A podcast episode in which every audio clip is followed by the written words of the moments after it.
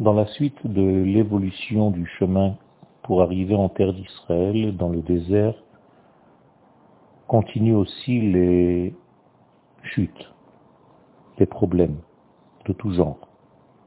Le désert, par excellence, représente euh, les crises. Mais à partir de ces crises, se fait un tri, et même dans les chutes, on voit en réalité le véritable rapport à la Torah et au peuple d'Israël. Le plus grand des malaises fut la faute des explorateurs. Cette faute-là a révélé la faiblesse du peuple d'Israël vis-à-vis de sa terre. Plus que ça, le dégoût même de la terre d'Israël s'est révélé dans notre paracha, la paracha de, Béal, de Shelach. Les conséquences terribles de cette faute prouvent la grandeur de la faute. La Torah dit clairement, dans ce désert, ils tomberont jusqu'à ce que toute la génération parte, parce qu'elle a pleuré en cette fameuse nuit. Elle a pleuré parce que certaines personnes ont parlé du mal de la terre. Cette faute a des répercussions sur toutes les générations.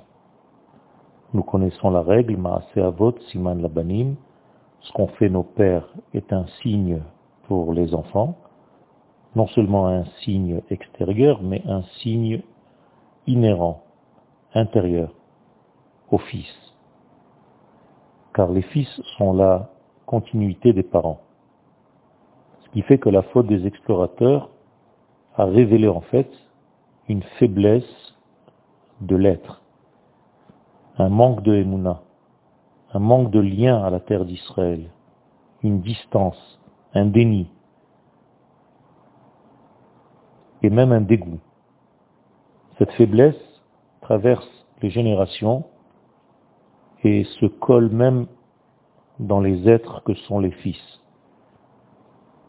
Ce dégoût même de la terre d'Israël revient à toutes les générations, comme s'il y avait une peur que la terre enlève quelque chose à l'esprit. Au moment du deuxième temple, par exemple, seulement une petite partie du peuple d'Israël est montée, du temps de Ezra.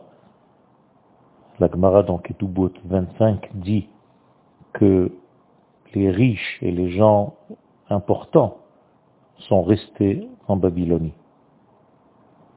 Dans notre génération, c'est la même chose.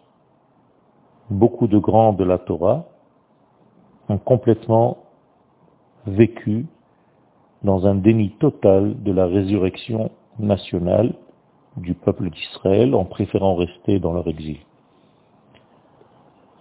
De la même manière que la faute se répercute à toutes les générations, la punition de cette faute aussi se répercute. D'ailleurs, le pleur de cette fameuse nuit, la nuit de Tish le 9 Av, est devenu un pleur à toutes les générations. C'est à Tish B'Av que la terre fut détruite, que Jérusalem fut détruite, que le temple fut détruit.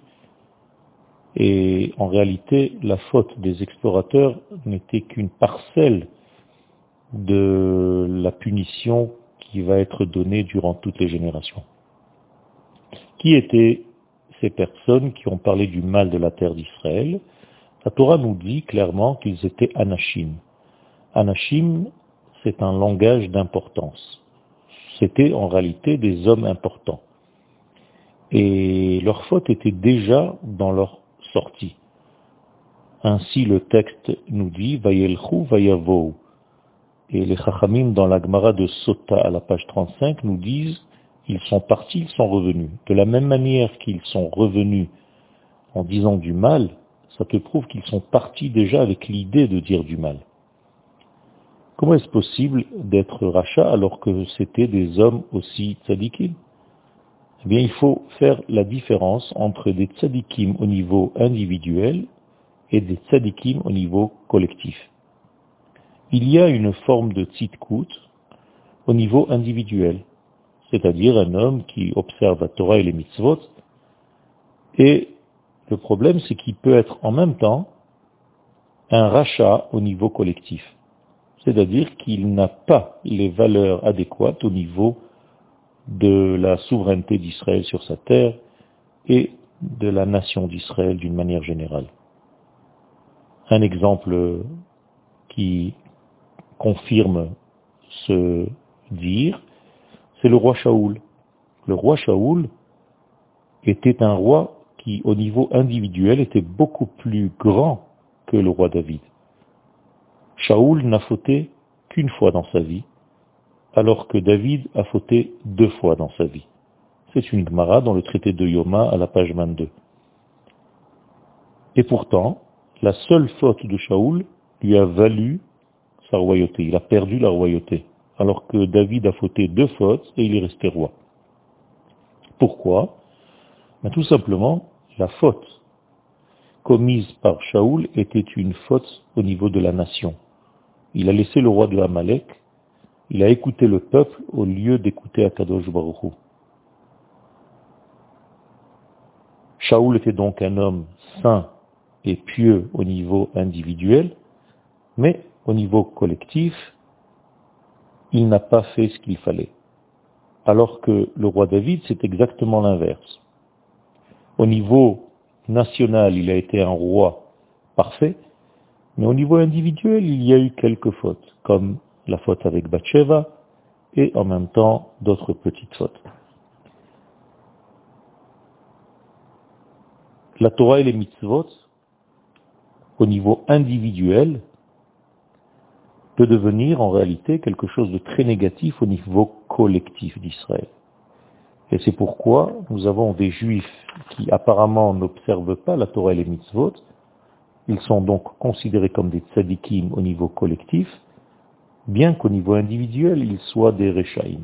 Et inversement, des gens qui font la Torah et les mitzvot au niveau individuel, mais qui au niveau collectif n'ont aucun rapport avec la prise de conscience de la nation tout entière. C'est ainsi que les Meraglim étaient des tzadikim au niveau individuel, mais des Rechaïm au niveau collectif. Et les grands sages d'Israël nous disent qu'il y a une écorce spéciale concernant les grands tzadikim.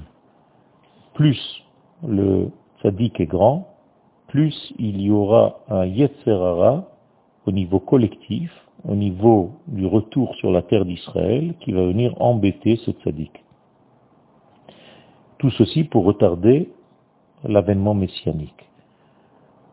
Le Rav Al-Kalai, qui a précédé le Rav Kouk, dit que le serpent a mis dans le cœur des sages d'Israël qu'il est interdit de parler de la Géoula. Ça veut bien dire ce que cela veut dire, c'est-à-dire qu'il y a un Yetzerara spécifique, spécial, pour des gens grands. D'ailleurs, le Zohar nous dit la même chose, le serpent se trouve là où il y a de grandes montagnes. Et il compare les grandes montagnes aux grands sages d'Israël. C'est ainsi que nous devons comprendre que la faute des explorateurs est une faute terrible qui continue jusqu'aux dernières générations. Et le Horachaim Akadosh dit que ces grands d'Israël vont donner des comptes, vont rendre des comptes devant le roi des rois, parce qu'Akadosh Baruch va demander pourquoi vous avez quitté cette terre d'Israël, vous avez laissé le temple dans cette situation de destruction. Shabbat Shalom.